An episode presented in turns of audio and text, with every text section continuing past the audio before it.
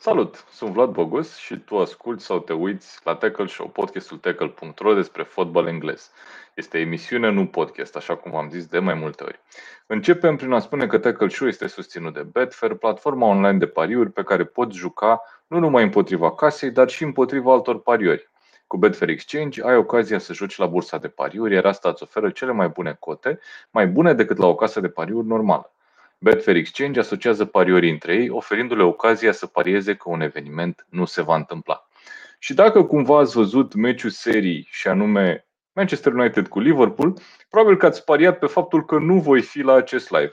Însă am fost uh, blând, am acceptat uh, mijloace, uh, măsurile de resuscitare pe care le-au luat colegii mei și iată-mă aici dezbătând practic singur, pentru că nimeni nu a vrut să împărtășească această rușine cu mine. Mulțumesc băieți că ați apărut, sunteți ca niște duhuri. Um, bine ați venit la Tackle Show, întâi Mihai Ianu și care râde de n-ai treabă. Salut! Salut Mihai, ce faci? Cum de-ai venit la podcast și de ce porți tricou cu echipa Inter? Pentru că urmează derby de Italia, cel mai important derby din ziua de astăzi. Bun, hai să vedem și altceva, dacă ăla e cel mai important derby de astăzi. Um, Mihai Rotariu, salut! Nu știu, ai, deci hey. nu, nu văd foarte mult zâmbet, nu se lărgește ecranul așa când zâmbești. Încă, încă nu vine să cred, cred că de-aia, știi cum e. Până la urmă s-a jucat pe teatru viselor și trebuie să mă ciupesc să văd dacă nu cumva a fost un vis. Așa, așa cum scria, cum scria Dorin Lazar pe, pe Twitter, uh, The Theater of Nightmares a fost în seara asta. Da. Uh, și fix așa a fost. Nu prea am înțeles nimic nici noi, să știi. Nu doar păi, suporter lui United. Tocmai pentru că n-am înțeles nimic, de aceea suntem aici ca să discutăm, să vedem ce a înțeles Mihaianu și că practic el s-a uitat complet detașat la chestia asta. Um, oameni buni, în seara asta o să vorbim despre etapa noua din Premier League, despre rezultatele care s-au întâmplat și bineînțeles că vom începe cu meciul care s-a încheiat cu vreo 40-45 de minute în urmă. Manchester United-Liverpool, scor 0 la 5. Bună seara!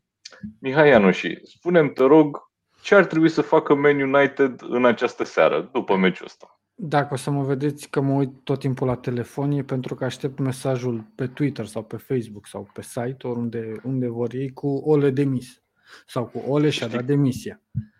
Eu am notificările pornite la Twitter, dar pariul meu ar fi că nu o să se întâmple în seara asta. O să se întâmple mâine dimineață, probabil. Mă uitam în timpul meciului la, la 5-0, la 4, la 3, de la 3-0 am început să mă gândesc că de când e Solskjaer la, la Face trei ani la începutul lunii decembrie și te întrerup doar o secundă, nu-ți uita ideea. Salutare tuturor celor care ați intrat pe live alături de noi și să-i răspund lui Alexandru Iacob de ce nu începe. Iată, a început. Sperăm că asta este ceea ce îți doreai.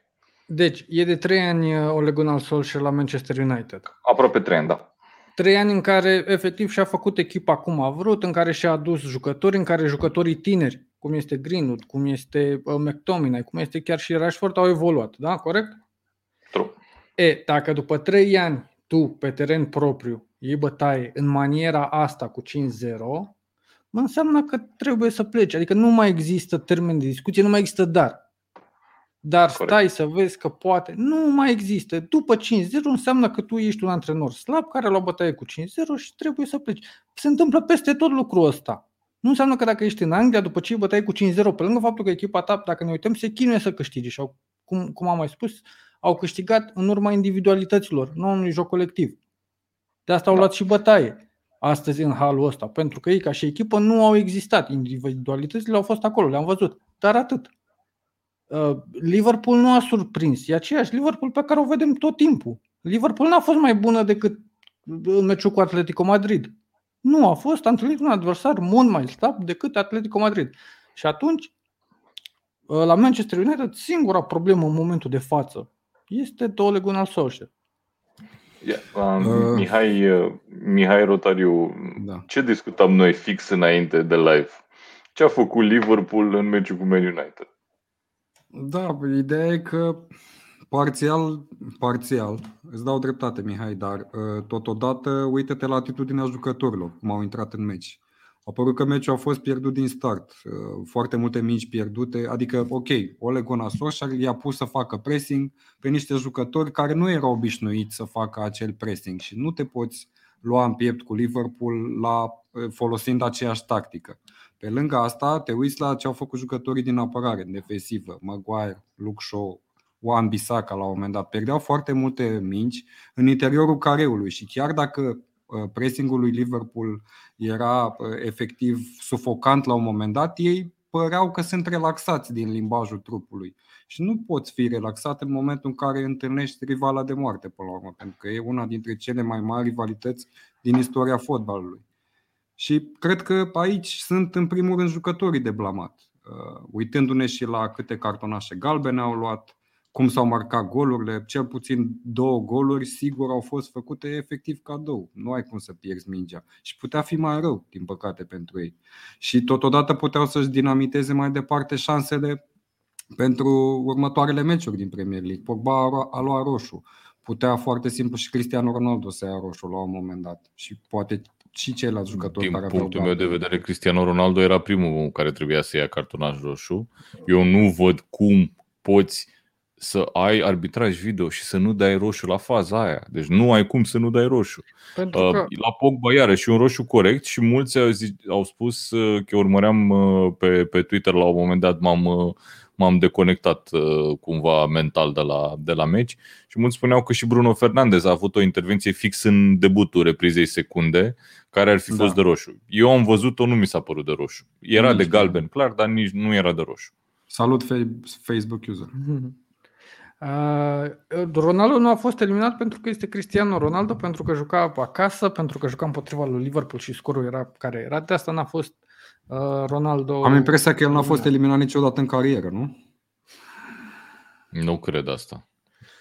Nu, Sincer chiar să nu spun, cred. nu știu. Na- Nu am această statistică, dar nu cred. Mă întorc la ce spuneai tu, Mihai, Da. și uh, făceai referire la uh, cum au intrat jucătorii pe teren, la ce moral au avut, la ce stare au avut. E, da, aici tot pe Solskjaer îl găsesc oarecum vinovat, pentru că el este responsabil.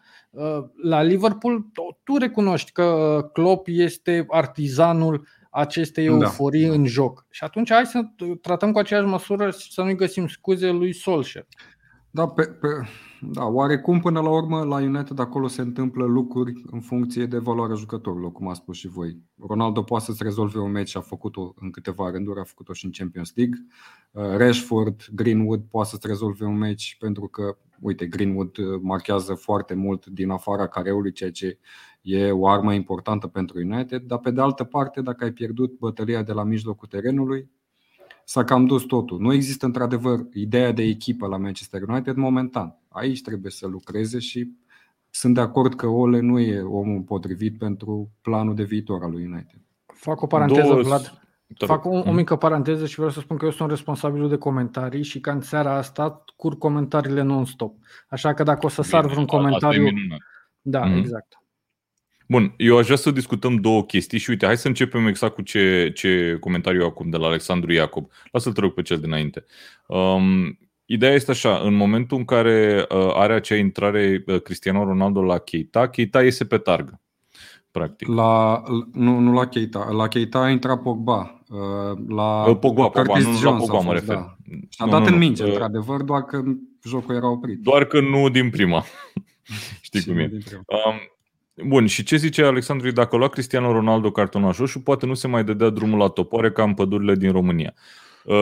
Uh, eu personal nu am mai văzut o echipă a lui Manchester United jucând atât de, a, jucând atât de agresiv, dar o agresivitate negativă, o agresivitate care um, uh, se duce în adversar să-l rănească. De foarte mult timp n-am mai văzut chestia asta la United. Am mai văzut-o, dar n-am mai văzut-o de foarte mult timp. Cel puțin în uh, epoca lui Ole Gunnar Solskjaer nu cred că am văzut-o niciodată.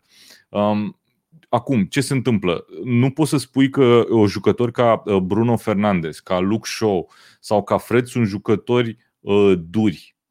Însă, uh, uite, Cristiano Ronaldo, eu faulturi de genul ăsta la Cristiano Ronaldo nu prea vezi. În schimb, a fost enorm, enorm, enorm de multă frustrare și cred că enorm de multă frustrare pentru că lui United nu i-a ieșit absolut nimic și uh, cumva jucătorii s- s-au simțit lăsați cumva singuri, să spun, și de antrenori, fără niciun fel de armă de a lupta împotriva unei echipe absolut clar mai bune. Gând... Și atunci da. vin faulturile astea. Și întrebarea mea este cum vedeți voi chestia asta? Că eu, a, pentru mine asta e singura explicație, pentru că nu vorbim de niște, de niște jucători care fac asta de obicei. Gândește eu, nu știu, că...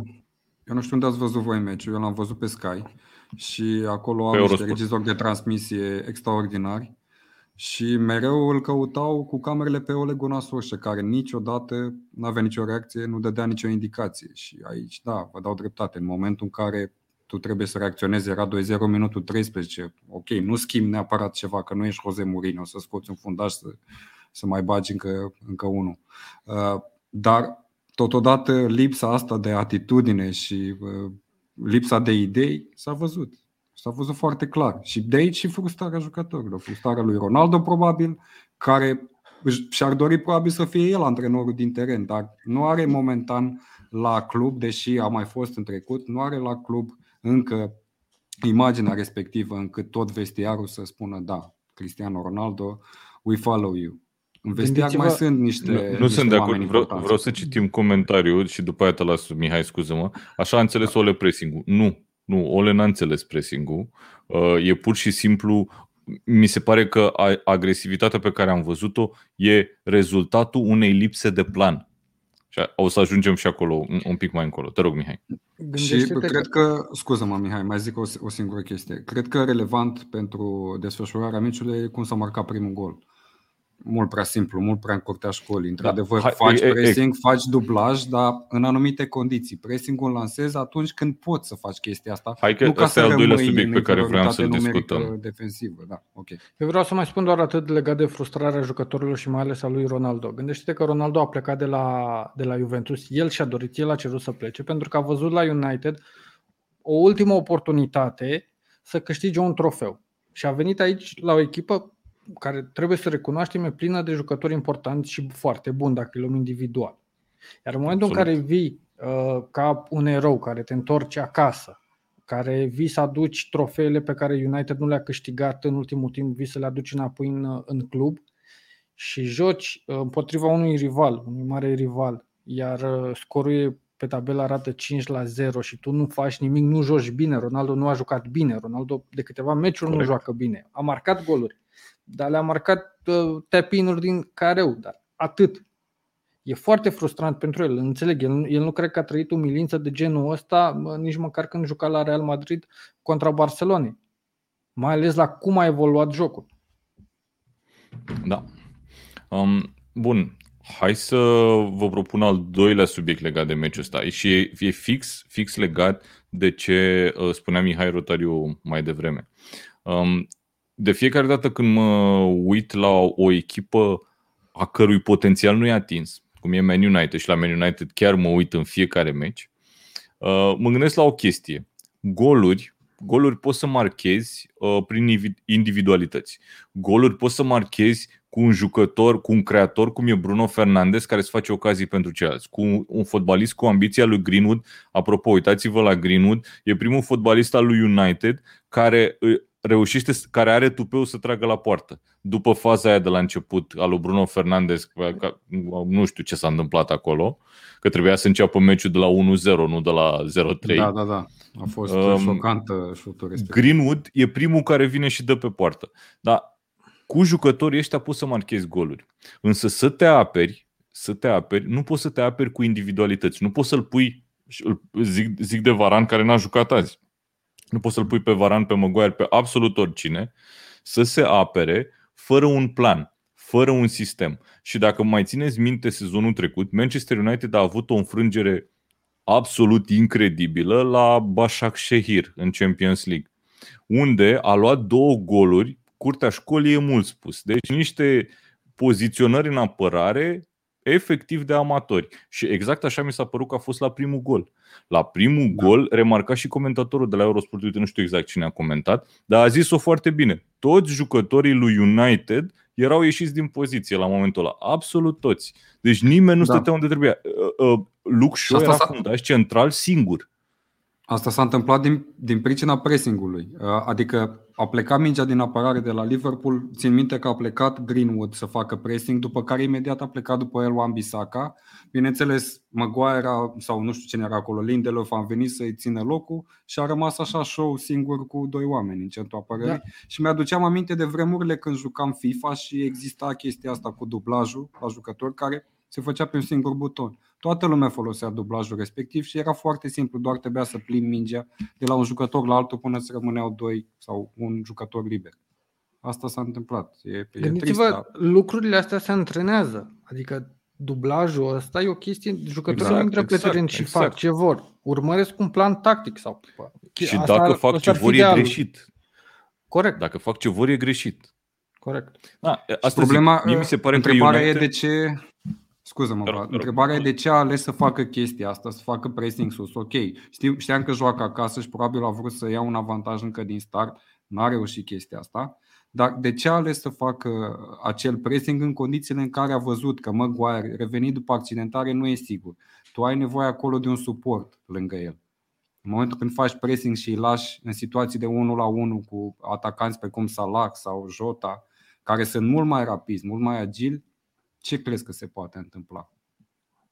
Da, uite, a fost într-adevăr, primul gol a fost de cascadorii râsului. Ce vreau eu să subliniez este că Manchester United în mod cert nu este o echipă care să știe să se apere. Iar aici este clar responsabilitatea antrenorului. Dacă marchează goluri, e și meritul antrenorului, dar și meritul jucătorilor. Dar la apărare, la apărare poți să pui ce fundaj vrei tu, fără un plan nu se va întâmpla.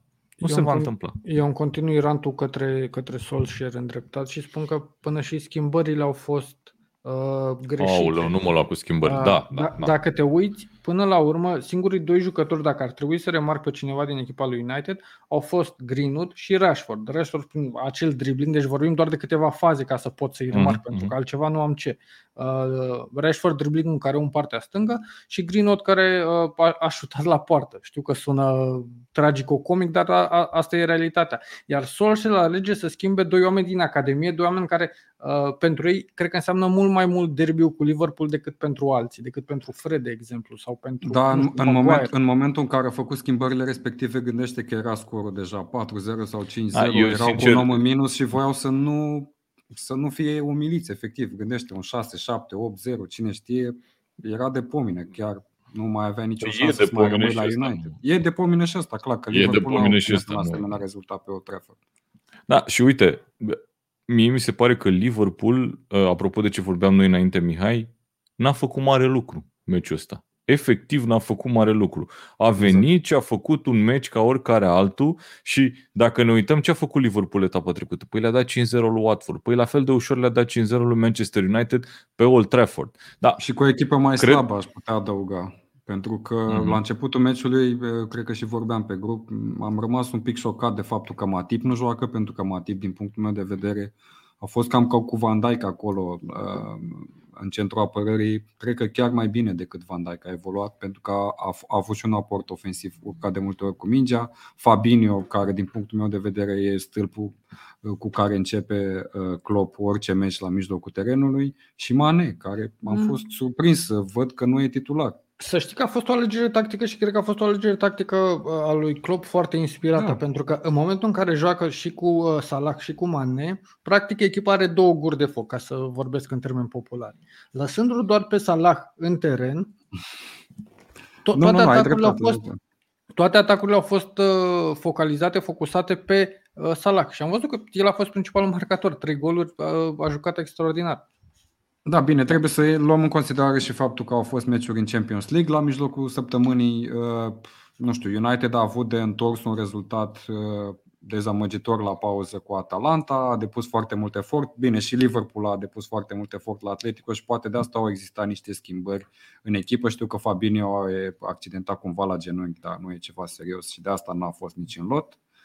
Nu știu, sperăm că și accidentările lui Keita și Milner nu sunt de lungă durată.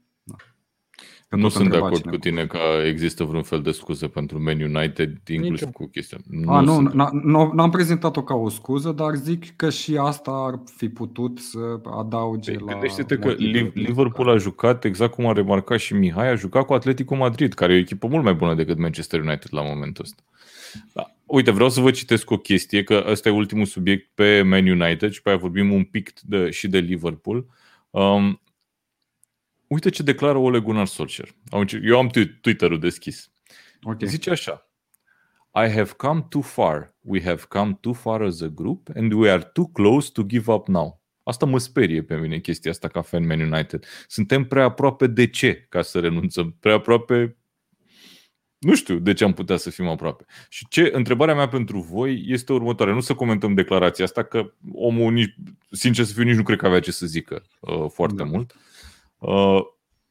credeți că are vreun fel de scuză, că are vreun fel de plan conducerea lui Man United pentru a nu-l demite pe Solskjaer astăzi? Sau mâine dimineață? Hai, nu azi. Dar eu cred că Stai el că trebuie, jucă să-și dea, el trebuie să-și dea demisia în primul rând. El, până Urma, la urmă, să, el, urma nu să o vă să întreb dea. și asta. Nu o el să-și re- o dea. el Nu-și reprezintă dă ceva demisia pentru niciunul, Manchester United. El reprezintă ceva pentru Manchester United. El trebuie să-și dea să fie realist. Dacă nu e realist, trăiește în, pe teatrul viselor, practic. Trăiește în teatrul viselor. Pentru că Păi da. nu, să-și dea seama de limitele lui. El și-a atins limita. Hai să ne uităm pe re- toate rezultatele uh, celor de la Manchester United sezonul ăsta. Să zicem că uh, uh, e o întâmplare scorul de astăzi. Dar toate rezultatele, toate victoriile sunt venite în ultimele minute, în afară de Leeds și Newcastle. Sunt venite în ultimele minute pe individualități. Am mai spus chestia asta. Și Da. uh, rezultatul de astăzi este doar uh, suma acestor lucruri. Da, de acord. Nu are scuze și am spus și la începutul sezonului și cu toții am fost de acord că în momentul în care l aduci pe Sancho, pe Varan, l aduci pe Cristiano Ronaldo, rămâi fără scuze că nu te-ai bătut la titlu. Poate chiar și dacă n-ai câștigat titlu, pentru că United prezentau un, uh, nu știu, un lot stelar la începutul sezonului, dar uite că suntem Ei, încă deja îl după prezintă. primele... Când Da. n-au pățit nimic încă. Deci, Încă îl prezintă. După primele 11 etape sau câte s-au dus până acum, cred că au cam ieșit deja din discuția despre uh, câștigarea unui titlu. Și aici, cred că Ole Gunnar Solskjaer, da, a rămas fără, fără motive și mai mult decât atât, este ne- de neînțeles ce a declarat, adică unde au ajuns. Că erau, în momentul în care au plecat la drum cu Ole Gunnar Solskjaer, au plecat cu el interimar și rezultatele l-au dus i-au determinat pe șefii lui United să-l pună antrenor definitiv până la urmă. Deci, practic, vreau să- a existat o scădere de formă mai degrabă decât că au ajuns undeva. Au E ajuns foarte într-un bun. punct în care trebuie să se ia o decizie. Și sunt de acord cu tine, Vlad, uh, conducerea lui United trebuie să aibă și un plan B, despre care tot vorbește Mihai tot timpul în podcasturi. Trebuie să aibă un plan B, trebuie să aibă un antrenor de rezervă ca în cazul în care lucrurile o iau razna, să faci deja schimbare. Și mi-aduc aminte cum a făcut Liverpool cu Brendan Rodgers. L-a dat afară imediat. Și l-a adus pe Klopp pentru că exista acolo Klopp. Hai să ne uităm cine e liber de contract în momentul ăsta și care ar fi antrenorul care ar putea să vină Da, la e- United și să aibă impact Steve imediat. Bruce. Nu cred. Nu știu. Mă gândesc la A- antrenori de anvergură totuși. Eu vreau să subliniez comentariul lui David. Nu există scuze, dar când a pierdut 6-1 cu Tottenham nu a fost demis, spune. Problema e că la, la Tottenham, la, la Au jucat în înfrângerea... 10. Da, exact, au jucat în 10. Ăla a au fost un jucat în 10 accident. de la început. De la Ăla a fost un accident. Mhm, Exact. Exact. Da, eu nu, nu sunt de acord că uh, era de dat afară Solskjaer la momentul respectiv, uh, la uh, 1 la 6 cu Tottenham. Nu, era începutul sezonului. Bine, nu că acum am fi foarte departe în sezon, dar acum deja șirul de rezultate negative de, e destul de lung. Um, nu, dar a trecut cât? A trecut un an, aproape 2 ani de la acel rezultat. Te aștept să vezi o îmbunătățire. un an, nu, e un an, Da, un e, an. e aproape un sezon. Uh, Te aștept să vezi o îmbunătățire, mai ales că au venit jucători. Adică n-au, nu ți-au plecat vedete sau ceva Absolut. de genul. Numai să te uiți la, la ce bancă are Manchester United, că îi ține pe bancă și pe Sancho, pe bă, Van de Beek și o grămadă de alți jucători buni. Uite, și Pogba a fost rezervă în meciul ăsta. Uh, În fine, hai să, foarte scurt, înainte să vorbim un pic și de Liverpool, uh, în mod realist, cine credeți că va fi următorul antrenor al lui Manchester United dacă va fi demis uh, Solskjaer? Și bănesc că toți suntem de acord că va fi demis. Eu nu cred în Conte. Nu cred în Conte și spun de ce. Conte nu prea antrenează unde sunt atât de multe vedete. El vrea să aibă controlul tot, total al vestiarului. El, dacă vine în momentul de față la Manchester United, va face o curățenie cu siguranță din secunda 2. El nu își va dori jucători care se vor dărui pe teren și vor muri pe teren. Absolut, îl știu de la Inter, așa face. N-a mm. avut nici cea mai mică problemă să renunțe la Lautaro Martinez când, când a fost caz. Uh, Zidane, Zidane e o variantă care e destul de populară printre, printre fanii Manchester United, însă am văzut că mm, un tweet al autorului cărții, al biografiei Zidane, autorul acelei cărți spunea că din cât îl cunoaște pe, pe Zinedine pentru că a scris o carte despre el, nu e absolut deloc interesat de Premier League, de fotbal englez. Da, asta mă gândeam și eu, că Zidane ar fi principala variantă pe care aș fi putut să o propun la Manchester United, dar uh, totodată cred că nu știu, conducerea lui United are în cap ori pe Zidane, ori pe Pochettino și cred că Zidane într-adevăr i-a refuzat, pentru că au existat și alte discuții în, în trecut referitor la posibilitatea de a veni la United. Uh, și cred că în momentul în care, de exemplu, Pochettino va pleca de la PSG, va veni la Manchester United și Zidane va merge la Paris Saint-Germain. Nici Pochettino, chiar dacă sunt pe primul loc acolo, având Avem... în vedere și discuțiile cu Messi și alți jucători din, din, din club, nu m-ar mira ca la iarnă, de exemplu, să se, facă, să se facă cumva rocada asta, dar alți antrenori la United avem cotele, Dan lucrează din da. umbră și ne-a pus pe ecran cotele uh, Betfair pentru următorul da. Uh, manager, next permanent manager la Manchester deci United. avem și poza lui Dan sus aici în colțul din dreapta ca să-l vedem. Salut, Exact, Dan. exact. Dă-ne și parol. Bun, ideea este așa. Uh... Uite-te, stop, stop, stop, stop, stop. Uite-te Cristiano la Ronaldo, 1, 2, uite. 3, 4, 5, 6, 7, văzut, al optulea nu. Bro, e Cristiano Ronaldo acolo cu cotă 17. Eu exact. glumeam când am zis că și-au transferat un antrenor, nu un jucător. Dar Asta e Betfair. Spui ceva și în secunda 2 îți oferă da. cota, serios. Da, da apropo de chestia asta, unii fani United au câștigat Bine, apare Thomas Tuchel live acolo. când s-a întâmplat chestia asta, nenorocirea asta destul de mulți bani. Da, asta cu Thomas Tuchel, ca și chestia cu Cristiano Ronaldo, sunt glume în mod evident, da. că nu, nu are cum. Dar Zidane are o cotă destul de mică. Zidane, Zidane are o cotă destul de mică pentru, pentru că mine personal, fiind eroul meu personal, unul dintre eroii mei personal din fotbal, Zinedine Zidane, aș fi extraordinar de încântat. Sunt un pic sceptic că ar prelua o dezastru care e Manchester United, deci nu prea cred, dar mi-aș dori foarte mult. În schimb, uitați-vă cine e al doilea. Și mi se pare da. super interesant. La, uh, la Betfair, al, al doilea favorit pentru banca lui Man United e Brendan Rodgers. Și acum vă întreb, credeți că ar pleca Brendan Rodgers de la Leicester în mijlocul sezonului să preia pe United? Eu cred că ar pleca cu două da. mâini. Nu. Da, clar.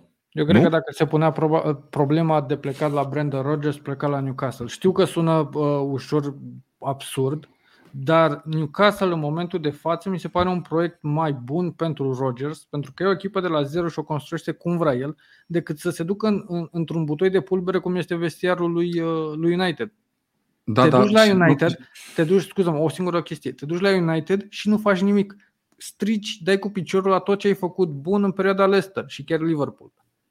Da, da, te, te duci la Newcastle, la o echipă pe ai cărei patron nu-i cunoști, nu știi cât, nu știi ce mentalitate au, dacă ai 1, 2, 3 rezultate negative, te pot da afară. Plus de asta, cum ai zis tu, trebuie să construiască de la zero. La Leicester nu e chiar de la zero. Și la Manchester United cu siguranță nu e de la zero, adică trebuie să mai faci un pas 2-3, să spunem.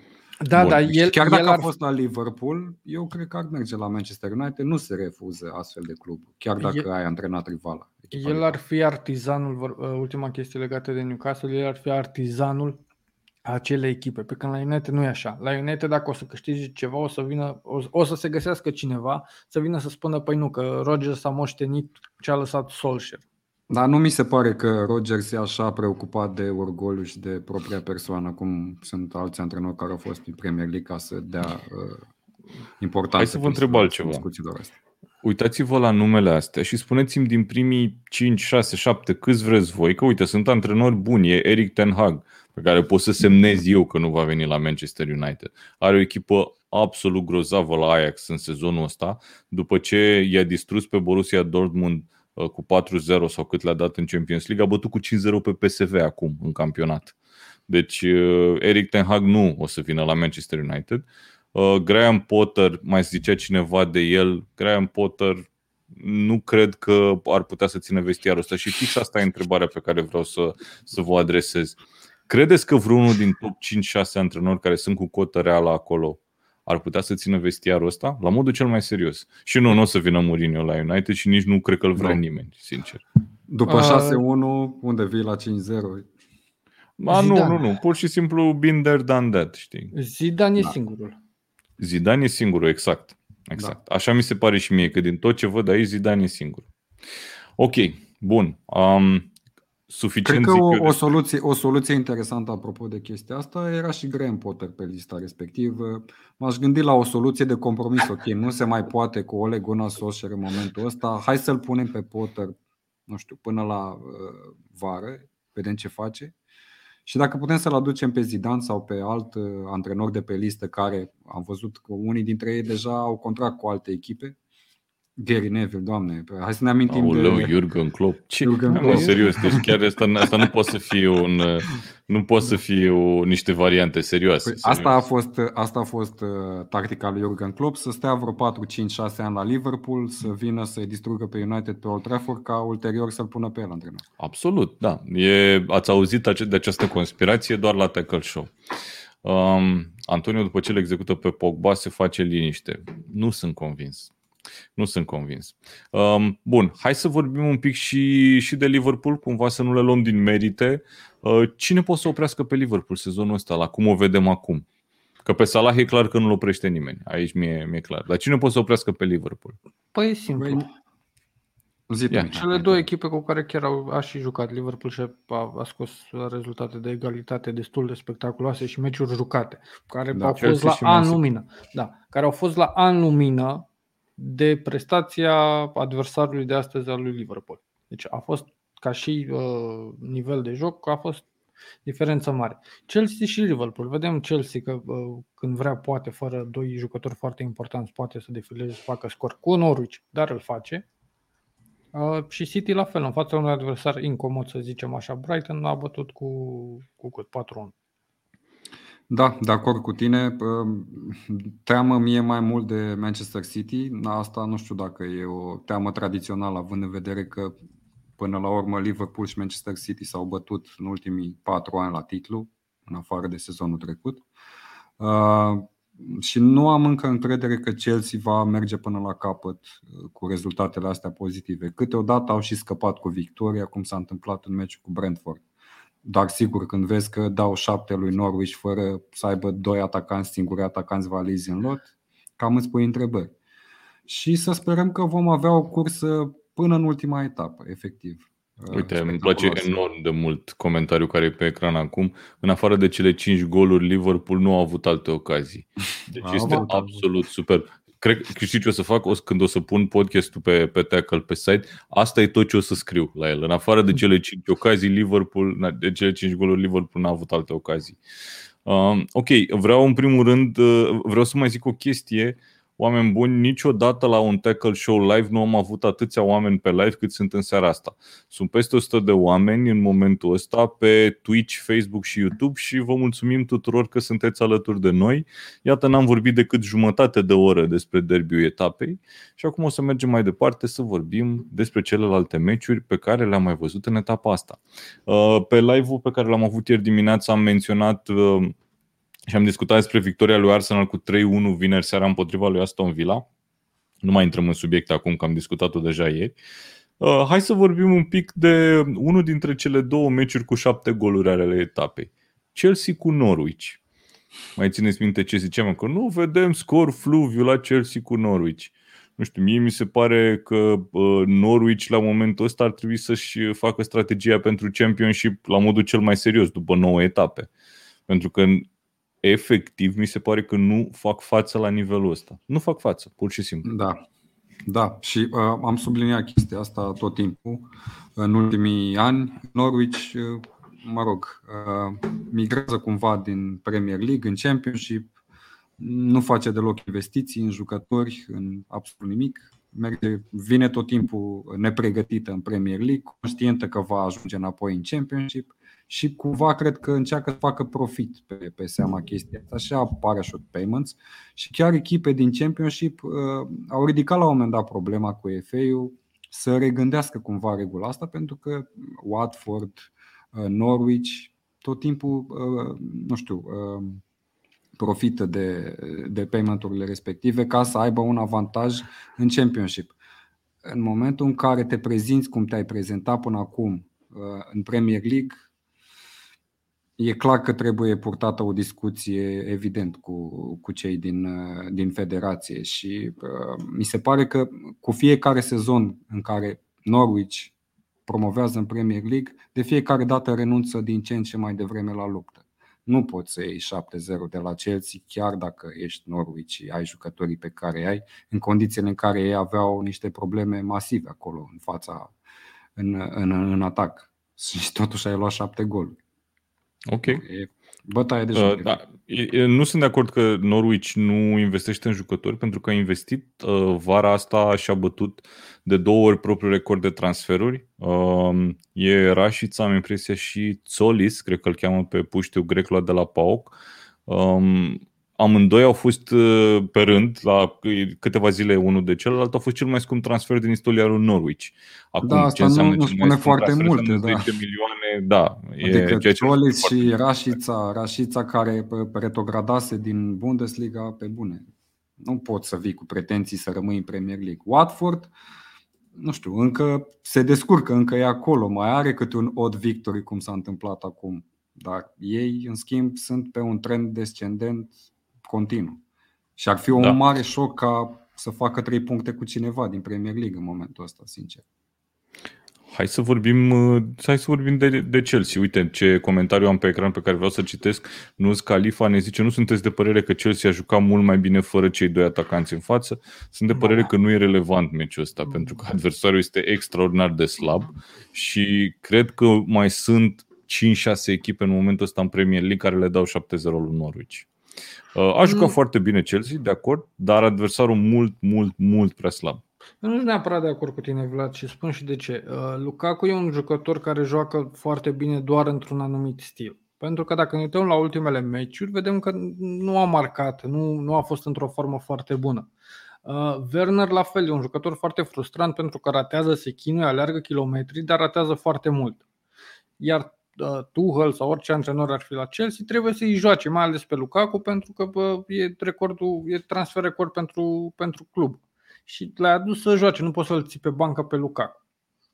Și atunci uh, rămâi blocat cu două piese în față care nu prea funcționează. Vedem chestia asta că Chelsea marchează, a marcat cel puțin până la meciul ăsta foarte mult cu fundașii și la meciul ăsta Chilwell și uh, Rhys James au marcat din nou. Pentru că oamenii din față nu au jucat. Ne uităm și la Havertz. Havertz tot la fel. Trioul din față, uh, Lukaku, uh, Werner, Havertz nu, nu sunt în formă, nu funcționează.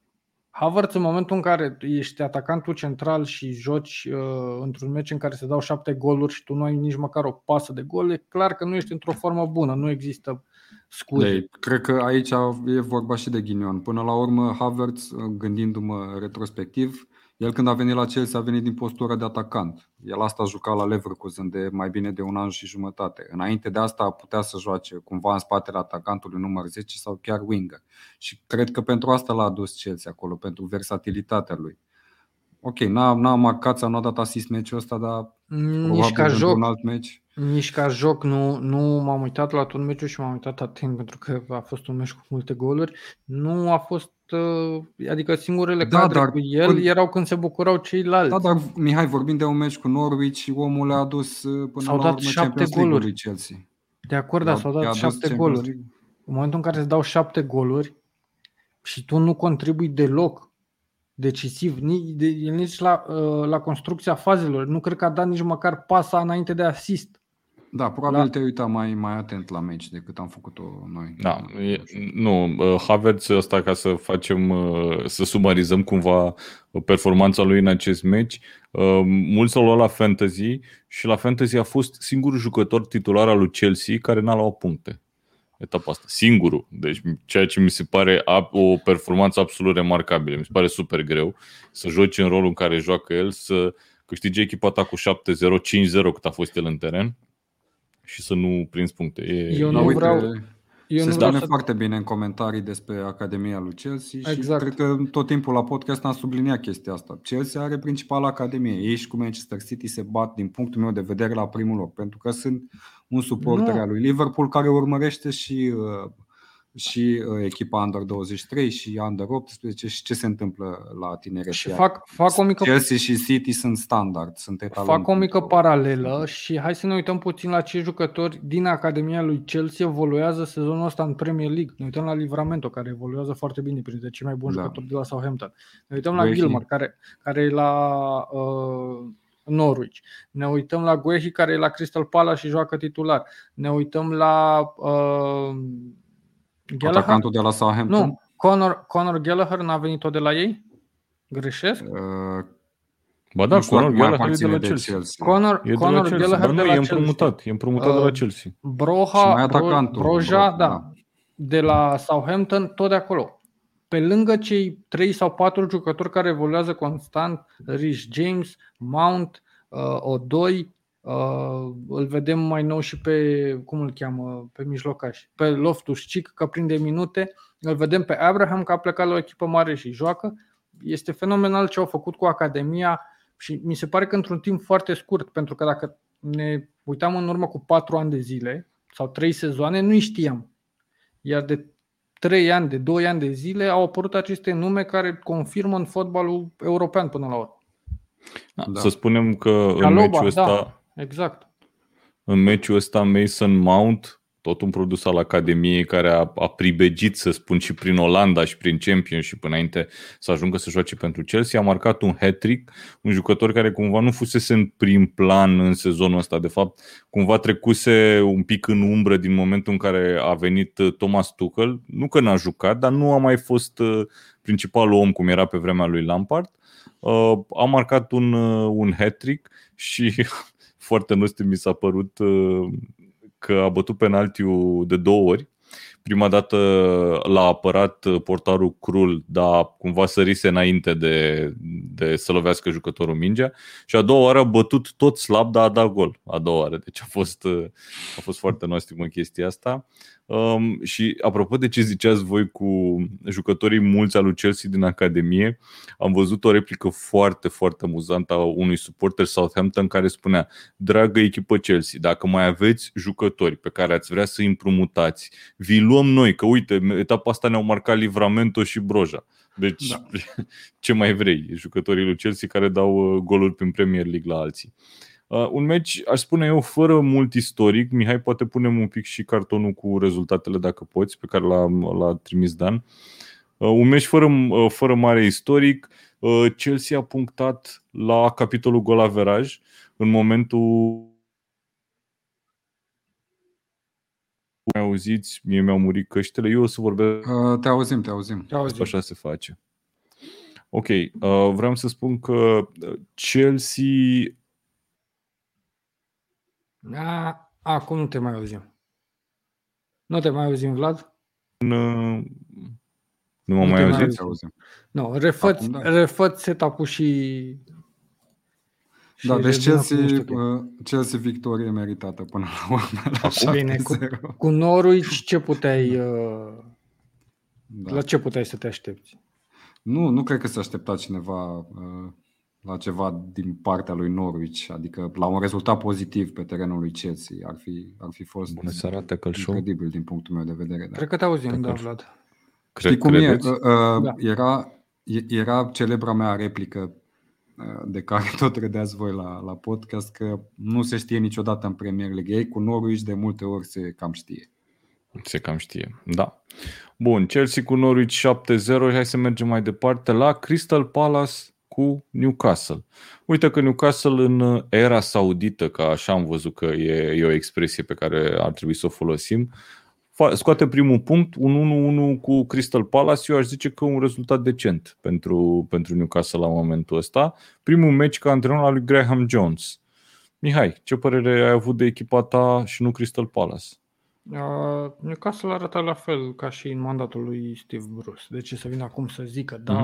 au avut altă mentalitate? Nu, din contră. Chiar uh, San Maximan a jucat slab și el uh, a declarat că e afectat de plecarea lui Steve Bruce pentru că Steve Bruce e o persoană uh, e o persoană bună care l-a ajutat mereu atât Persoană uh, pe- blândă. blândă pe teren, în, în afara terenului, l-a ajutat de fiecare dată și că e dezamăgit de faptul că a plecat. Și s-a văzut asta în, în jocul lui, în partida cu, cu Palace. Uh, nu, a fost același Newcastle, se vede că a revenit Callum Wilson, care e principalul goalgetter, nu San Maximan e principalul jucător de atac, Callum Wilson este. A revenit de două etape, are două goluri, uh, deja a dat un gol uh, extraordinar de frumos în partida cu Palace. Un rezultat echitabil, cred că pentru ambele echipe. Nu am mai mult de adăugat. În continuare, Ok. Newcastle e într-o perioadă de tranziție. Și probabil că, că uh, Graham Jones va mai rămâne declarativ uh, încă două meciuri ca și uh, antrenor interimar, iar apoi se va trage din nou o linie, va fi o ședință și se va decide dacă Go, vine go, un, Eddie un Howe. antrenor. Ok, bun. Atunci hai să mergem la un meci foarte interesant din punctul meu de vedere și cu un rezultat destul de neașteptat, destul de neașteptat pentru ce, ce am văzut în ultima vreme. Everton cu Watford. Everton cu Watford a fost, nu știu cum să zic, 2 la 5. Ceea ce e foarte bizar. A deschis scorul foarte devreme Everton, a egalat uh, fostul jucător al lui Everton care n-a jucat deloc la Everton, Josh King, uh, și a fost 1-1 și apoi a condus cu 2-1 Everton și din minutul, uite chiar vreau să văd, din minutul 78, din minutul 78 până în minutul 90 plus 1, Watford dă 4 goluri pe Goodison Park, câștigă cu 5-2, e prima victorie a lui Claudio Ranieri la Watford, dar, uh, uite, mă uitam când au jucat cu Liverpool etapa trecută, dacă mai țineți minte, pe final tot așa au avut un forcing foarte mare, bine, n-au reușit să le dea Da. gol, că era Liverpool și era alt nivel, dar aici reușesc să dea în 13 minute 4 goluri. În mod cert pe o cădere a lui, uh, a lui Everton. Și remarc și uh, un jucător cu hat-trick, Josh King. Din nou, ia uite-l mă. Și nu, uit- nu uitați că Josh King a fost la Everton, nu prea i s-au dat șanse la Everton. Păi nu, nu i s-au Și dat mai până la deloc, urmă- practic. Dar până la urmă cred că a și declarat după meci că a, a vrut neapărat să demonstreze celor de acolo, mai ales că evolua pe Goodison, uh, ce jucător este. Bine, nu e ca și cum nu știm, știm cu toții și știa tot Premier League-ul de ce e în stare, dar într-adevăr ce a, ce, a, ce a reușit Watford este realmente șocant pe Goodison Park, mai ales că pierduseră înainte de, de meciul ăsta Everton acasă cu West Ham. Deja două meciuri la rând, înfrângere acasă, pe teren propriu. Uf, nu, nu știu, nu stau bine în, uh, în cursa pentru un loc de cupă europeană până la urmă. Cred că Știi asta ar care, trebui să fie știi care e obiectiv. problema? Uh, Everton în momentul de față este efectiv macinată de accidentări. Uh, și nu mă știu uitam- dacă asta este Ba uh, da. un Lasă-mă motiv, că- pentru Nu, că este, au, sigur. jucat, nu, au, jucat, au jucat și cu accidentări și au reușit rezultate pozitive. Da, dar la un moment dat se termină și energia jucătorilor respectivi și uh, se, se întâmplă și accidente de genul ăsta. Dar uh, îți propun următorul joc. Dacă ar fi să-ți faci o echipă de fotbal între Rondon și Joshua King, ce atacant ai alege? Joshua King, clar. Bun, Dar dacă ar bine, fi să Joshua alegi King nu e neapărat numai între atacant, poți să folosești mai Sissoko, multe între Sissoko și Davis, pe cine ai alege? Nu știu aici, nu știu să zic. Între Sar și, nu știu, Townsend sau Gordon, pe cine ai alege?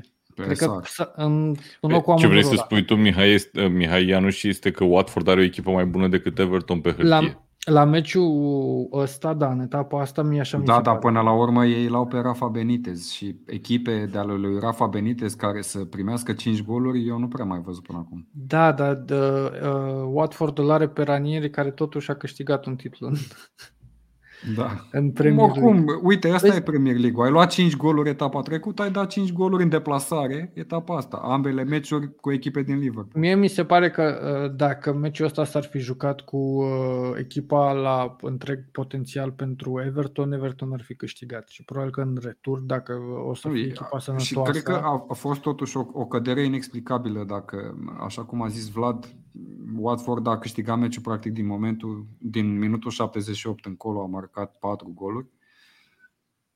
nu știu, e o lipsă totală de concentrare. Da, uh, Everton la rândul așa a luat cu jucătorilor. Villa. Everton a luat tot trei goluri cu Villa când a luat bătaie de la Villa și pă, cred că a fost egal la pauză și după în 10-15 minute au luat trei goluri. Mm, nu Acum, mai în rețin urmă cu, exact. E cu posibil, patru da, etape. e- În urmă cu patru etape. Sau trei etape. Everton, Încă o dată, meciuri- Rafa, Rafa Benitez acolo. Mă gândesc ce o să facă în iarnă. Se apucă de transferat fundaș Da, în sau etapa, mijlocaș la închidere? în etapa 5 Aston Villa Everton 3-0 cu goluri în 66, 69 și 75. Hmm, aceeași chestie, interesant, da. Nici nu, nu Uh, prisesem pe Rafa asta. Benitez a declarat deja uh, în urmă cu o lună, cred că o să vină un fundaș și chiar a făcut comparație cu Virgil van Dijk, un fundaș gen, gen Virgil van Dijk ca calitate, ca și calitate. Și se vede că Curios de, uh, unde, de, de unde îl scoate. bă, dacă Liverpool a scos un fundaș de genul Van Dijk de la Celtic, nu De la cred că eu Southampton. de la Da, deci traseul lui Van Dijk a fost Groningen, Celtic, Southampton. Southampton, da. Da. Da, sunt foarte, uite, o să, urme, o să urmăresc cu atenție și îngrijorare uh, acest transfer pe care urmează să facă Everton. Um, spuneți-mi, mi se pare că uh, Claudio Ranieri deja e pe plus. Da, ok, a încasat 5 Clar. goluri de la Liverpool, dar uh, cumva era de așteptat dacă mă întrebați pe mine. Um, în schimb, câștigă meciul ăsta, se duce la 10 puncte, la momentul ăsta este cu 6 puncte peste linia retrogradării, nu că e momentul de calcule în- după 9 etape, dar e decent, e decent, însă urmează un program foarte, foarte, foarte greu. Pentru Everton, în schimb, care este la momentul ăsta, efectiv nu-i găsesc în clasament, deci dau scroll și nu-i găsesc, este pe locul 8, Uh, urmează meci cu Wolverhampton și fix despre Wolverhampton o să vorbim în continuare pentru că au avut un meci de 1 la 1 cu Leeds. Uh, Cum vă ziceam, ăsta e meciul pe care eu l-aș fi tran- eu ar fi fost ultimul pe care l-aș fi ales pentru, pentru transmisiune. Cred că ăsta a fost transmis, nu? Pe Da. Eurosport Da, da, da. ultimul meci pe care l-aș fi ales ăsta e și uite că s-a demonstrat. Scorul 1-1 a deschis uh, scorul uh, coreanul Huang și a egalat uh, Rodrigo uh, în minutul 90 plus nu știu cât, plus 4, plus La 5, ultima nu fază știu. aproape, da. Da, la ultima fază care um, a fost și penalti parcă, nu? Da, Da, din penalti. Ok. Uh, nu știu ce avem uh, mare lucru de zis aici. Uh, mi se pare că Wolverhampton a devenit o echipă din ce în ce mai pragmatică. Nu mai știu, cred că tu, Mihai, ziceai data trecută că au început să-și și fructifice ocaziile de gol. Uh, au patru șuturi pe poartă, uh, un gol. Uh, în schimb, dacă mă uit la Leeds, și ei au tot patru șuturi pe poartă, dar din 18 șuturi în total. Adică ei din 18 doar 4 le-au dat pe poartă. Mie mi se pare E- că E mai mult un punct furat așa, dacă pot să Mm. pun ghilimele de rigoare de Leeds, pentru că în mod normal în 98% din cazuri Wolves ar fi trebuit să plece cu cele 3 puncte sau să păstreze cele, toate cele 3 puncte.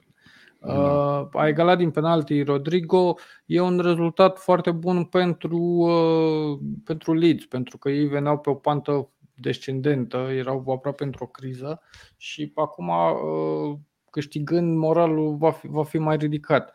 Pentru Wolves nu e neapărat un rezultat nici bun, nici rău. Probabil că uh, Bruno Lage îi va certa puțin pentru lipsa de atenție. Uh, Huang pare că rămâne acolo, în prima echipă. Asta mi se pare de remarcat uh, în ultimul timp la, la Da, Wolves. cred că, cred Are- că a cred avut că are im- deja patru implicare, goluri. 3-4 da, a avut goluri. implicare în gol în aproape toate meciurile în care a intrat. Adică Exact. a- în momentul în care n-a marcat a dat pasă de gol și cred că asta îl ține până la urmă în echipă. Și vedem că joacă și cu Huang, joacă și cu Jimenez. Cumva Huang în spatele lui Jimenez. Totodată, legat de Wolverhampton, hai să ne amintim cum au câștigat etapa trecută, cu trei goluri marcate după minutul 82, parcă, nu? Cu Aston Villa. Da, până da. la urmă au pățit ce au realizat ei etapa trecută. Au luat gol la ultima fază, ei au câștigat la ultima fază. Mihai, Se cred că întâmplă, ai e o o mică simplicitate. problemă cu, mic- cu microfonul. Nu știu dacă doar eu te aud un pic întrerupt. Uh, I don't know. Mihai, Ianuș și tu auzi la fel? Eu l-aud ok acum. Ah, ok. Se aude un pârâit așa, ciudat. Ok. Da, și da, mai departe, cred că e de urmărit Huang, mai ales de, de antrenorii din Fantasy Premier League, pentru că e un asset uh, care poate aduce destul de multe puncte și rezultatul clar nu e unul echitabil. Leeds, bine, repetăm placa pe care am dat-o de la începutul sezonului, are nevoie de niște transferuri uh, sau, nu știu, de niște jucători până la urmă, pentru că și au probleme, au probleme cu accidentările și până la urmă evoluțiile lor mai slabe sunt din cauza asta. Uite, e bun comentariul lui Vlad și probabil că l-a urmărit uh, la Salzburg pe Huang sau uh, Da, păi juca cu Patson Daka. Uh, iar Jimenez mi se pare un jucător foarte bun în ultimul timp, ales după ce a revenit după accidentare. Un jucător e mult mai combinativ, nu mai finalizează atât de mult, în schimb driblează da. și creează ocazii de gol. Și atunci Huang poate să fie pus în evidență foarte ușor de, prin parteneriatul cu, cu Jimenez. Ok. Bun, hai să mergem mai departe. Ultimul meci de sâmbătă de la 5, Southampton cu Burnley. Mă așteptam, nici mai știu ce, ce predicție de scor am zis. Am zis 0-0-1-1 sau cel mult 2-2. Cred că asta a fost singura predicție corectă pe care am făcut-o etapa asta. De-aia nu-mi place mie să, să mă bag la, la predicții niciodată. Um, vreau să remarc la meciul ăsta două goluri ale lui Maxwell Cornet, uh, care mi se pare că acum de fiecare dată când reușește bănele să dea gol, e el acolo. De, că e cu pase decisivă, că e implicat în fază, că el cel, e el cel care marchează, își creează din ce în ce mai multe poziții foarte, foarte favorabile. Deci poate că e un jucător pe care ar trebui să-l urmărim la fantasy. Uite, o să mă uit între timp și ce preț are. Ce părere e aveți? cel mai underrated transfer făcut vara asta pentru că joacă la Burnley. E probabil da. cea mai inestetică ce, echipă.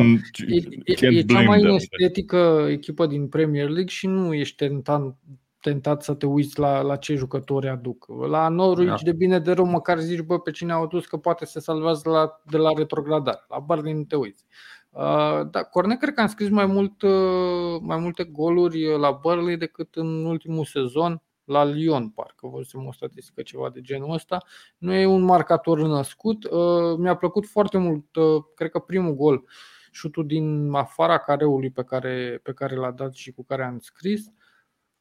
E un rezultat echitabil, cred că pentru ambele echipe, pentru ce joacă, pentru ce da, uite și au. Da apropo de fantasy, văd programul așa, Brentford-Chelsea, a zice că meciuri grele pentru, foarte grele pentru Burnley, apoi Crystal Palace, Tottenham, Wolverhampton, Newcastle. Poate să fie un pont, 6-0 e prețul Cornet la uh, Fantasy Premier League. Niciodată. Hmm? Niciodată. Da. E nu, cam nu. mult, da. Nu, dacă era 4-5, poate, poate. Dar și 5 erau. Tocmai din cauza echipei, tocmai din cauza echipei. Um, bun, uh, Southampton, la Southampton marchează primul gol uh, Livramento, care joacă titular, deja e incontestabil. Uh, a jucat titular în toate meciurile. Al doilea meci consecutiv în care intră atacantul Armando Broha și al doilea meci consecutiv când dă gol. Apropo de ce vă ziceam cu fanul lui Southampton care zicea Chelsea, dacă mai aveți jucători, îi luăm noi că sunt ok. Dacă mai aveți jucători pe la, uh, de prin Academie. Uh, vi se pare că e un rezultat bun pentru cineva? Mie mi se pare cel mult bun pentru, pentru Burnley că n-au pierdut să se mărească diferența față de Southampton. Uh, pentru Southampton n-aș zice că e un rezultat grozav. Ba, pentru da. ambele echipe eu cred că e echitabil. Uite-te și la Southampton, au jucat fără... Uh, echitabil, nu bun. Word Pros, uh, n-aveau, uh, n-au avut cei mai buni jucători pe teren, e un egal cu Burnley. Burnley care de obicei face rezultate de genul. Adică Burnley, hai să ne uităm, s-au salvat fără emoții de la retrogradare în ultimii ani. Asta pentru că au scos la un moment dat o serie de rezultate prin care și-au făcut punctele. Nu, asta zic, e echitabil, e ok pentru ambele echipe. La ce s-a jucat, la cum joacă, la ce transferuri au făcut, la cum au arătat până acum. Da, și mă așteptam, la fel ca Vlad, la un meci cu mai puține goluri, un meci mai strâns, mai... Da, uite că până la urmă s-au marcat. S-au marcat în ambele reprize, parcă, nu? Adică ambele un sezon foarte în ambele bun reprize. pentru McNeil, spune Robert. Uh, da, cred mm. că și McNeil e singurul care mai aștepta alături de tine un sezon bun pentru McNeil. Uh, e un jucător pe care o să-l vedem constant acolo, dar nu cred că va străluci, că nu e genul de echipă la care se strălucește. Bun, hai să luăm și ultimul meci de sâmbătă, Brighton cu Manchester City. Ziceam la meciul ăsta că e un meci cu uh, potențial de surpriză, n-a fost cazul de nicio, de nicio culoare. 1 la 4 scor uh, și a fost o victorie, zic eu, foarte categorică pentru că până în minutul 30 era 3-0 pentru Manchester City. Goluri Gundogan și o dubla lui Foden. Intră și Marez pe final și dă în minutul 90 plus 5 și un penalti marcat de Alexis McAllister pentru, pentru Brighton. Uh, în schimb, dacă ați apucat să vedeți meciul, cum vi s-a părut uh, duelul tactic? Pentru că două echipe uh, cărora le place posesia, le place să țină mingea, au avut posesia foarte, foarte apropiată, cu un pic de avantaj pentru Manchester City. Mi se pare un compliment mare de făcut lui, lui Graham Potter că a reușit uh, să se țină la modul ăsta la joc, să spun, cu City. Foarte, foarte da, pe, din păcate... Foarte, foarte pe scurt, Mihai, și îți dau cuvântul după. Mi s-a părut în felul următor. Primele 50 de minute câștigate clar de, uh, de Guardiola. De fapt, primele 45 de minute, după care undeva la 30 35 de minute câștigate de Brighton. Brighton a avut o, o perioadă foarte bună în repriza a doua, până în momentul în care uh, Guardiola l-a trimis pe De Bruyne pe teren. Și atunci s-au uh, reechilibrat s-au calmat. și da, s-au calmat și uh, City a mai și înscris. City are 14 șuturi pe poartă, 14 în meciul ăsta. Exact. Din punctul meu de vedere, a fost un pic de artă naivă acolo la Brighton și nu știu dacă putem vorbi despre un duel tactic. Felicitări, Mihai. S-a marcat. Barela sau cine e, că nu văd? Cred că cea la Noglu. Nu, chiar, chiar da, nu văd. Re, re, revenind, revenind la Premier League, uh, au fost naivi, pentru că am văzut cam cam ce a făcut și United cu Liverpool mm. într-o anumită măsură. Ne uităm și la golurile, cum au fost marcate de, de către City, au scăpat foarte, foarte ușor spre poartă. Era un pressing extrem de avansat și în momentul în care nu trebuia să faci acel pressing avansat și când pleci de la 3-0 deja, meciul e rezolvat pentru City, nu mai ce să mai spui în meciul respectiv. Nu am înțeles, în schimb, de ce, de exemplu, Foden a marcat o dublă. A atins balonul la golul 2 al lui uh, Da, uh, cei de la Premier League au spus că șutul uh, lui Gabriel Jesus nu se ducea pe spațiu porții și că devierea făcută de Foden a făcut mingea să intre în poartă. Ok, bine. Da, uh, din punctul meu de vedere a fost un meci câștigat uh, deja de la pauză de Manchester City da, și a fost un meci, așa cum a spus voi, câștigat tactic.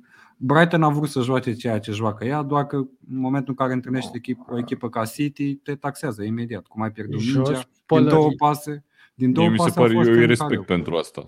Că n-au, da. n-aveau ce să facă altceva. Jos pălăria pentru ce au făcut uh, cei de la Brighton și jos pălăria pentru suporterii celor de la Brighton care la 3 la 0, în momentul în care echipa lor juca bine și era clar pentru toată lumea că nu mai au nicio șansă să scoată nimic din meciul ăla, se bucurau și încurajau de parcă era 0 la 0 și era un meci decisiv. Deci a fost o atmosferă extraordinară pe, pe Amex. Uh, au jucat foarte bine și uh, uite, mă uit la echipe gen Brighton care joacă atât de bine în fața adversarilor de top și mă întreb de ce alte echipe care au mai mulți bani, au antrenori poate cu nume, nu fac lucrul ăsta. Depinde de da. context, depinde de meci, depinde eu de adversar. Nu mai, eu, eu nu cred că mai e context în momentul în care Brighton face jocul ăsta atât de bun. Singura chestie, cu siguranță la Brighton... Da, Mihai, dar au jucat uităm, bine după, de la 3-0, când nu mai aveau nimic a fost, de pierdut. A, a fost, eu cred că au jucat bine după pauză, în momentul în care intrarea lui Lemty a, a dinamizat puțin uh, Da, Lemty e un jucător care poate impune un ritm extraordinar acolo. Uite, asta zice și, și Cristi că se bucură să-l vadă pe pe Lemty, pe, pe teren, e un jucător bun. Da. Mă mir că nu produs bun. de Chelsea. Chiar am început să lucrez la, la un, un articol. Uh, nu știu dacă o să iasă articol, nu știu ce o să iasă exact. Mă uitam care sunt la fiecare echipă din Premier League uh, jucătorii under 21 pe care ne imaginăm că îi vom vedea juca, jucând la cel mai înalt, în, în alt nivel în anii următori. Plecă, am plecat de la un comentariu făcut de Dan Dracea ieri în, în live și am început să mă uit, m-am uitat cam la jumătate dintre echipe. O să vedeți, o să le pun pe cel puțin pe grup dacă nu fac articol pe site uh, și cred că o să este o discuție foarte interesantă. Da, uh, ne bucurăm că a revenit Lamptey. Um, mai avem ceva de zis mult despre meciul ăsta? Nu știu. Uite, Mi se pare o victorie să... de rutină pentru Guardiola. Vreau să mă gândesc și să-i răspund lui Alexandru, că e o întrebare destul de bună. Că pot să mă întreb și invers de ce Brighton nu joacă la fel și cu echipe mai slabe, gen 0-0 cu Norwich. Pentru și că, eu mă întreb la, în cazul rapidului. De, de ce? Dată. Pentru că la un moment dat intervine o oboseală, cred, poate să fie un factor și pentru că banca de rezerve nu e la un nivel foarte ridicat din punct de vedere calitativ sau chiar și cantitativ, Cred că adversarii uh, joacă mai strâns, efectiv, bagă mai mult material pentru că au o șansă gândindu-se că joacă cu Brighton și poate să fie efectiv și de motivare, de motivația jucătorilor când intră pe teren. Cred nu. că ar putea Cred să că fie e, e vorba de, pentru că Brighton, cum ziceam, e o echipă care îi place să atace, sezonul ăsta îi place să țină mingea. Uh, în momentul când îți vine o echipă cu un bloc defensiv foarte compact, Uh, acolo trebuie să încerci uh, tot felul de lucruri ca să-l desfaci. Ori probabil că nu are genul ăla de măestrie Brighton la momentul ăsta. Cum ar încerca și Manchester City. Și uite, Manchester City, dacă ne gândim, etapa trecută a bătut cu 2-0 pe Burnley. Deci, adică nu le-a dat un, un scor foarte mare. În schimb, când au jucat acum cu o echipă care s-a deschis, cum a fost Brighton, le-au dat 4 goluri. Că se întâmplă. Ok, da. bun. Hai să mai stăm câteva minute și pe ultimele două meciuri uh, din etapa asta pe care nu le-am discutat. Brentford cu Leicester, primul, uh, primul meci de duminică, scor 1 la 2. Uh, un meci câștigat de Leicester cu un gol al lui James Madison. Mai țineți minte de când n-am mai dat Madison gol în Premier League? Cred că e ceva. Din timp. sezonul trecut, cred. Da, sezonul ăsta sigur nu, dar nici nu mai știu când da. din sezonul trecut exact. Uh, la un moment dat era un fotbalist uh, foarte din ce în ce mai important. Îl vedeam în top uh, al playmakerilor din Premier League la un moment dat în sezonul trecut, ceea ce nu e cazul acum. Vreau să remarc și pasa decisivă a lui Patson Daka. Încep, încep să se adune, să se adune cifrele. Uh, nu mai știu ce am anticipat noi la, la meciul ăsta. Un meci cu multe goluri, cred că am da. zis la uh, Brentford cu, cu Leicester. Eu cel puțin Leicester în preview asta am scris, că va fi un meci mm-hmm. cu goluri. Tu scrii preview pe tackle? Nu-l citești? A, a, de asta, că scrii. De asta Te rog, nu, nu răspunde cu hmm? De asta ești atât de slab la fantasy, am înțeles. Nu citești Băi, preview. dacă sunt, sunt slab la, la fantasy, măcar nu sunt slab în realitate. da. Um, bun, vreau să zic că Leicester patru meciuri fără înfrângere și mă uitam uh, cât vorbeați voi mai devreme la uh, care ar fi echipa cu cea mai bună formă din Premier League în momentul ăsta.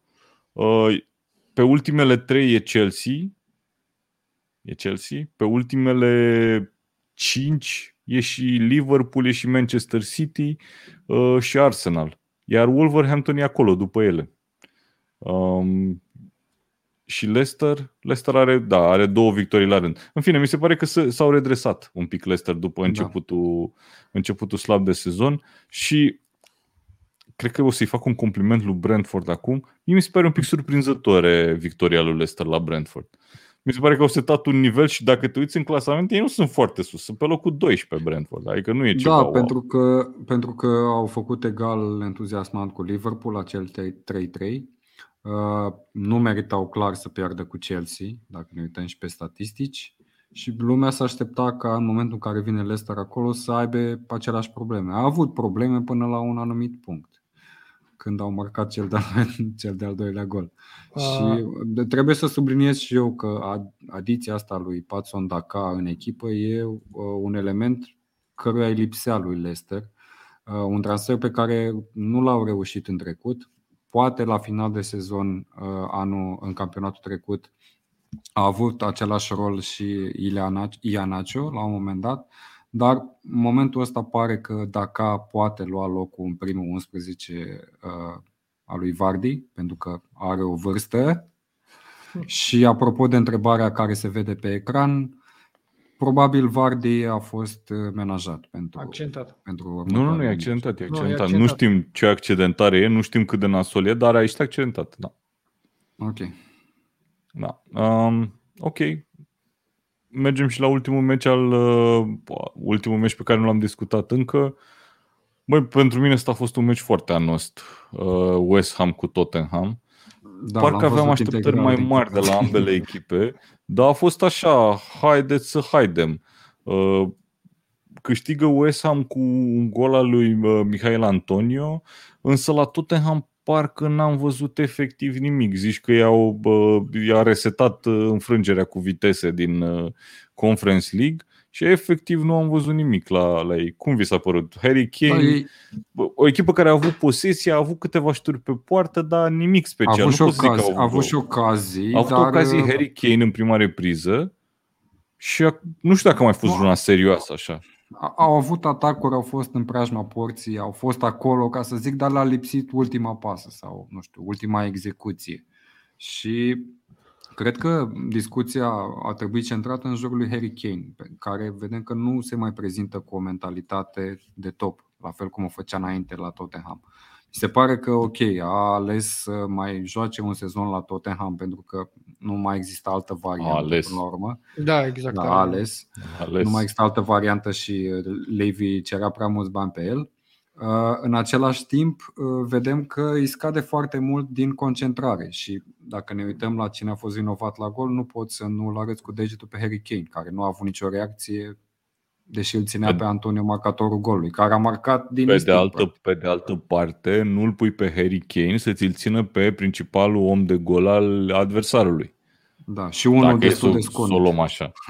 Și Da, e exact, un și om spun. care nu e ușor de ținut, Michael Antonio, că e un dulap care, care are și are niște Dulap pe zvâgnit roți. dulapul respectiv. Un dulap pe roți, exact. dar Chiar fix asta e Mihail Mie Antonio. mi, se pare, mie mi se pare un rezultat meritat pentru, vi- m, pentru West Ham. Au meritat victoria. Mi s-au părut Băi. echipa care au avut inițiativă, care au avut mai multă energie, un tonus mai bun. Spurs Eu cred parcă a că venit... era mai degrabă uh, echitabil un egal la, la ce s-a Mm. jucat, pentru că nu No a fost way, faze no. extraordinare. Da- de dacă foarte- te uiți, de foarte. Mi se pare că dedicarea jucătorilor lui West Ham, uh, Bowen, deci Bowen, dacă, cred că dacă îl pui să țină de minge Da, exact. 10 minute, ține 10 minute de minge dacă asta trebuie să fac. Mă uitam la execuția lui Fornals, foarfeca aia din, uh, din lateral pe care a dat-o. Păi tată, pe e, aia e o echipă serioasă. Mă uitam la Declan Rice. Deci Declan Rice în momentul ăsta, la cum joacă acum, are loc la orice echipă din Anglia. La absolut orice echipă din Anglia, oricât de mare are loc Declan Rice. Zi Mihai că n-are loc la Liverpool. Nu cred că n-are loc. Are, Are, are. loc. Are, da. Da? Cred că Uh, orice la, echipă îl vrea, nu doar Liverpool. La Și orice City. echipă ar, ar avea loc. Inclusiv Cred- la Chelsea, inclusiv la Cred City. că la Chelsea, dacă ar fi Cante, totuși e făcut 100% și n-ar trebui menaj- menajat din cauza vârstei. Nu știu dacă ar juca. Dar nu, el poate juca și mijlocaș Dar la închidere, sunt- dar sunt poate și complet- mijlocaș box to box. sunt complet de în acord locul lui cu- Kovacic sau cu Jorginho. voi.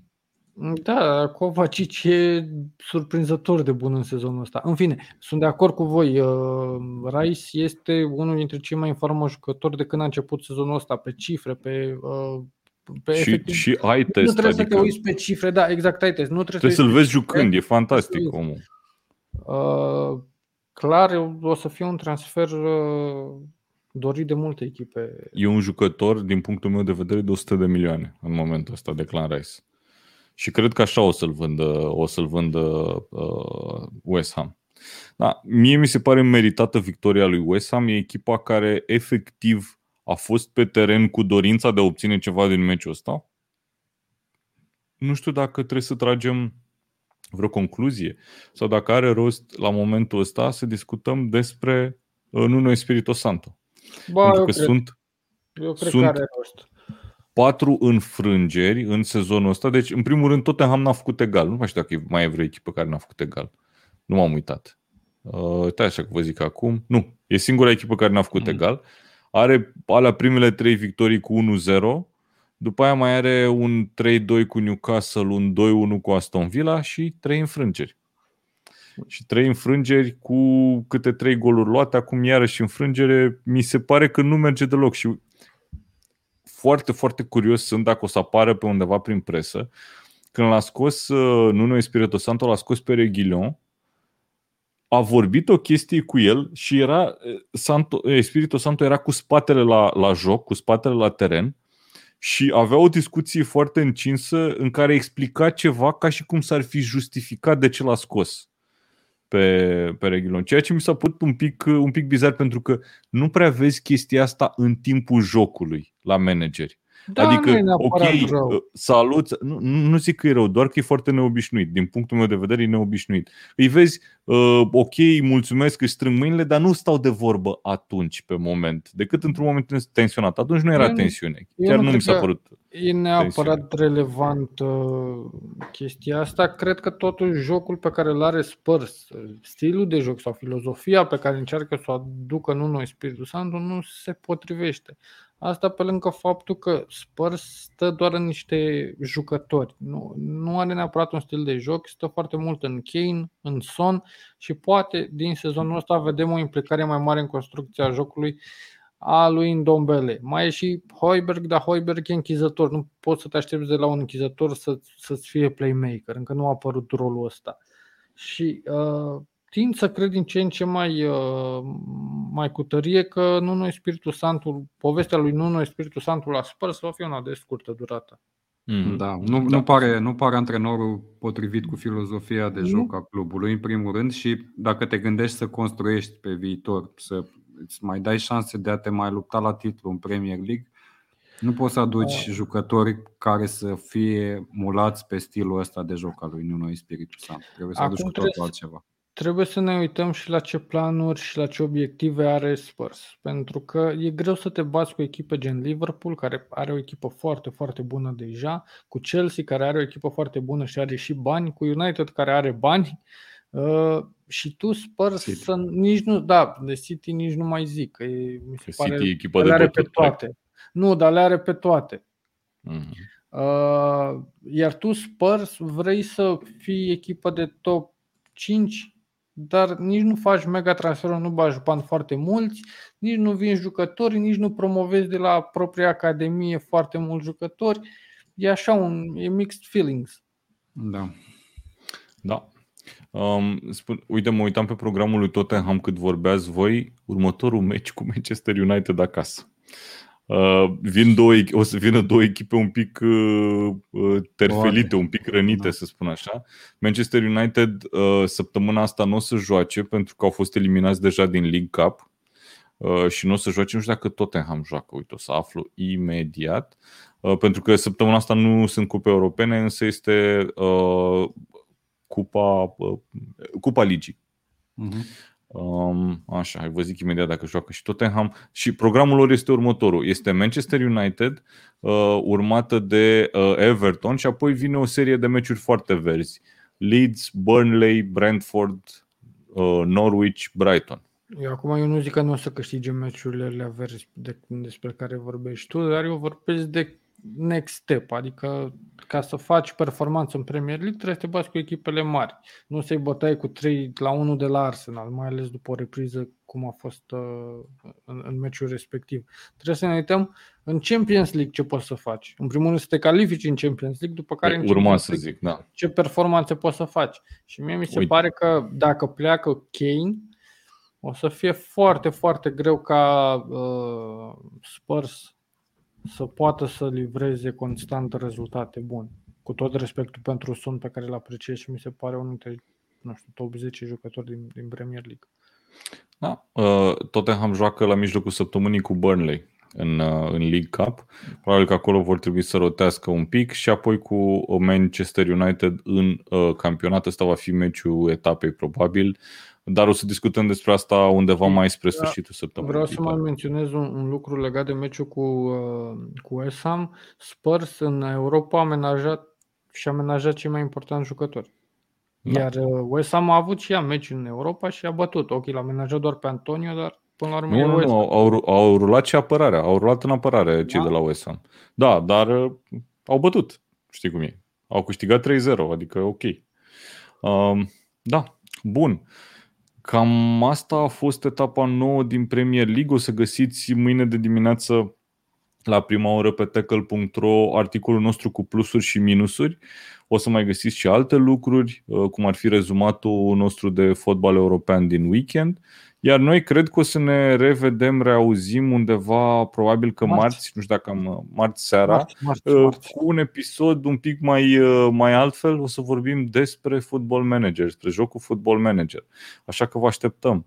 Uh, aș vrea să vă mulțumesc tuturor celor care a stat până la ora asta alături de noi. A fost de departe cel mai vizionat live pe care l-am făcut până acum, adică cei mai mulți oameni care au intrat și au comentat. Suntem super recunoscători, mulțumim mult dați podcastul ăsta mai, uh, mai departe. Da, e la minusuri, că am scris partea asta deja. E semnez. Cu... Domnul. Păi ah, nu, eu, eu. Asta, de data nu, asta eu. eu. eu deci am acum, eu îi număram, uh, le-am numărat și am spus în ultimul uh, articol de plus și minus că e a treia oară pentru Manchester United consecutiv când intră în, la articol. Pentru că chiar așa a fost. Și acum da, ocazia uite, asta cum, cum eu îl număram, cum eu număram pe Mourinho în sezoanele trecute, de câte ori îl puneam. Și îl puneam aproape de fiecare dată. Aproape de fiecare Dar, dată. Ar, trebuie să-i mulțumim lui Petru că ne citește cu atenție. Da, absolut, absolut. Mulțumim Petru și mulțumim bună tuturor celor care ne ascultați, care v-ați abonat și cum v-am zis, dacă mai aveți vecini, uh, neveste, concubine, verișori, verișoare, bunici, mătuși care nu sunt abonați la uh, canalul Tackle, abonați-vă, vă rog, am trecut de 1000 de subscriber și trebuie să trecem în curând de un milion.